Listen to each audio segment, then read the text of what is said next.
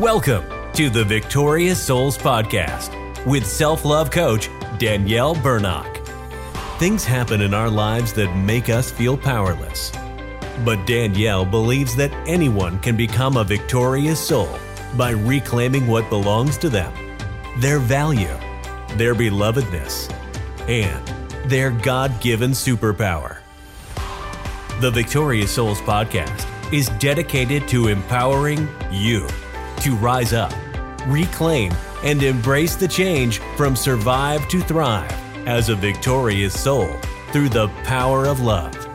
And now, here's that lady on the internet who loves you, Danielle.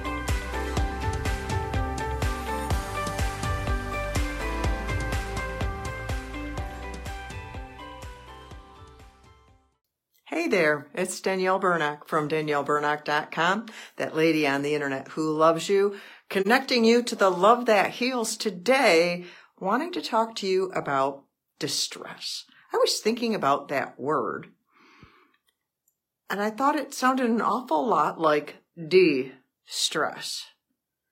De-stress and distress. So I did a little bit of studying about, well, what is distress? We don't tend to use that word in our everyday talking. We say we're upset. We say we're frustrated. We say we're angry. We, distress is not generally a, a word I hear all the time. So I looked it up in the dictionary to find exactly what it's supposed to mean. And there were three things that it meant. It was extreme anxiety, extreme sorrow, or extreme pain. Extreme was part of all of it. So distress means extreme, but it's anxiety, sorrow, or pain. So one of those is like de-stress, because extreme anxiety you could call stress extreme anxiety. So I want to offer you some things you can do if you find yourself in distress. First, why are you in distress? Are you in extreme anxiety? Are you in extreme sorrow? Are you in extreme pain? Identifying what is the cause of the distress is going to give you power to do something about it. So if you're in extreme anxiety, then what you can do is de-stress if you can do it. There are things you can do to calm yourself down with the stress. Is the stress outside of you? Is the stress inside of you? Can you do anything about this thing that's causing you this anxiety or can you not? So if you cannot do anything about what's causing you anxiety, then what you need to do, what I need to do when it happens to me, is I have to find a way to let it go, which is a lot easier to say than to do. But if we can't do anything about it, and we hold on to it, that distress is going to get more and more intense. So what can you do if you can't do anything about the anxiety? You can't seem to let it go. How can you do something to let it go when you can't do anything about it? Sounds like I'm talking back on myself.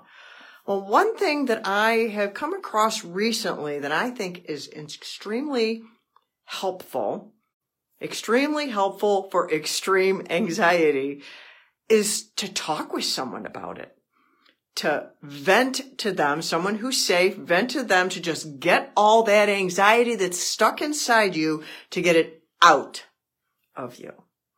If you have a trusted friend, to do that with a trusted friend. Or you can do that with God if you want to do that with God. I do that with God. I do that with a friend. But sometimes we don't have someone around either. So you have a third way you could get that out of you is grab a pen and paper, pencil, paper, whatever, writing utensil, and write it, vent to the piece of paper. Say whatever you want to the piece of paper. Get it all out of you and you will feel so much better. Then you can shred it, burn it, or whatever. You don't have to keep the thing because then you can let that piece of paper go and that will help you let go of that anxiety that it's causing you that you can't do anything proactive about.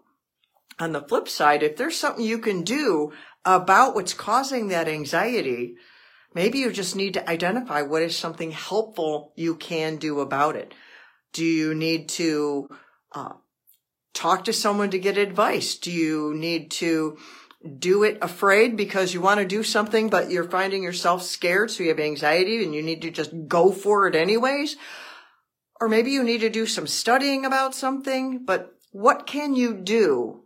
Because if you will put action to yourself when you're feeling all that distressed anxiety, it will alleviate a lot of that stressful feeling and it will de-stress you. So on to the other two definitions of distress is extreme sorrow and extreme pain. So if you are in extreme sorrow or extreme pain, you need comfort. You need comfort. You need comfort with reach out to a friend, reach out to a counselor if you need it, reach out to someone for that comfort. Pray. Reach out to God. The Holy Spirit is also known as the comforter because he gives comfort. He's the comforter. For a long time, I thought of that comforter was just like a name, like, you know, Sam, Pete, Joe or something, which, you know, maybe that sounds silly to you, but I was stuck in that. But thinking about it as a verb and as a characteristic, then he's the comforter. So you can take that extreme sorrow to him and have him comfort you. And you can get tools. There are grief coaches. I can help with coaching through grief also. I have a grief recovery program that I have facilitated before. So I can help there, but maybe there's somewhere local you can go. There's different programs that you can go and, and get comfort for your grief. You can get tools to do something about that extreme sorrow. Because if you don't do anything about that extreme sorrow, it's going to go inside and it's going to hurt you physically. So I want to encourage you to take that sorrow distress and do something to process those feelings out of your body and to give you something to act on, to do something. And then about extreme pain. What kind of pain are we talking about? Are we talking about emotional pain, mental pain, physical pain? What can you do about it? What can you do about it? There's got to be something you can do about it. Maybe you've run into brick walls trying to get pain alleviated. Well, reach out for help. Reach out for help. You can always reach for help. And if the first person you reach for for help doesn't help, don't give up on yourself. Don't give up on finding help.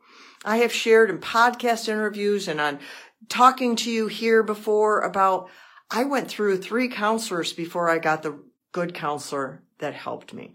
I've been through multiple doctors before I got a doctor who would actually help me. So don't give up on yourself. If you are in distress, I want to encourage you to do something about it, to de-stress yourself, to get that sorrow out of you, to get help for that pain, to alleviate pain, because pain is good to identify there's a problem. It's good for that but it's not a good place to live. So I want to encourage you, if you're in distress, that you listen to this again and that you apply what will help you so that you will feel better and you can have peace because peace is way better than distress. Until next time, I love you.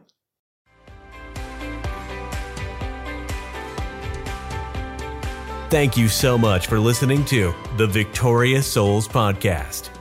You matter and you are loved. We'd love to connect with you further, so please visit us at danielleburnock.com and grab a copy of Danielle's free audiobook. And remember, only you can change your life. No one can do it for you.